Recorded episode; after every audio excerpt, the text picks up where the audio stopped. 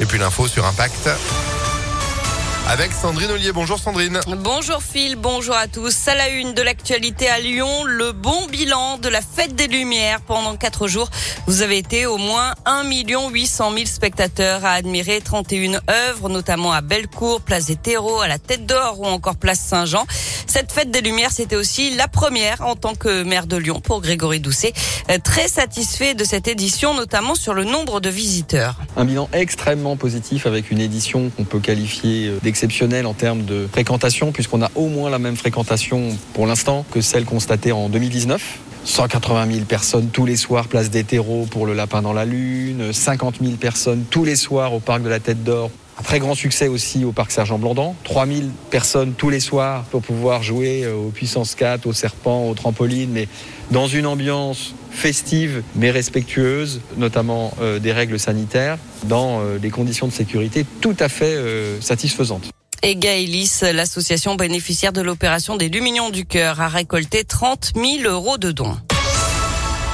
L'actualité, c'est aussi la réélection de Mohamed Boudjelaba à la tête de la ville de Givor. Il a recueilli 50,75% des voix. Il devance Christiane Charnet et Fabrice Riva. Pour rappel, les élections municipales de 2020 avaient été annulées par la justice pour des pressions sur les électeurs dans un bureau de vote de la ville.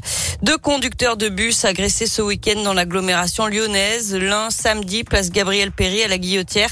Un autre hier soir à Vénissieux. Selon le progrès, un homme ivre l'a frappé à la tête euh, avec une bouteille. Il a pris la fuite. Une enquête est ouverte. L'épidémie de Covid et la chasse aux faux passes sanitaires. 400 enquêtes ont été ouvertes pour démanteler les réseaux de contrefaçon. C'est ce qu'a annoncé hier le ministre de l'Intérieur, Gérald Darmanin. Euh, plusieurs milliers d'entre eux ont été détectés.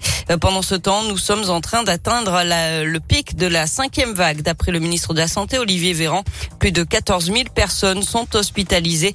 Alors que le variant Omicron se profile, le taux d'incidence dépasse désormais les 500 cas pour 100 000 habitants en France, 733 euh, dans le Rhône. On passe au sport avec euh, du foot, la 18e journée de Ligue 1 et ce match nul de Lyon à Lille hier 0 à 0. Les Lyonnais 13e du classement à 8 points du podium. L'OL qui connaîtra son, prochain adversaire en Ligue Europa. Le tirage au sort des huitièmes de finale, c'est aujourd'hui à midi et demi. Chez les filles, les Lyonnaises l'ont emporté 2 buts à 1 sur la pelouse du Paris FC. Elles restent leader du championnat. Et puis on termine avec euh, cette histoire étonnante. Dans la région, une habitante des environs de Mâcon en Saône-et-Loire lance un appel à la prudence. Cette femme de 50 ans a été victime d'une arnaque au faux Michel Sardou sur Instagram.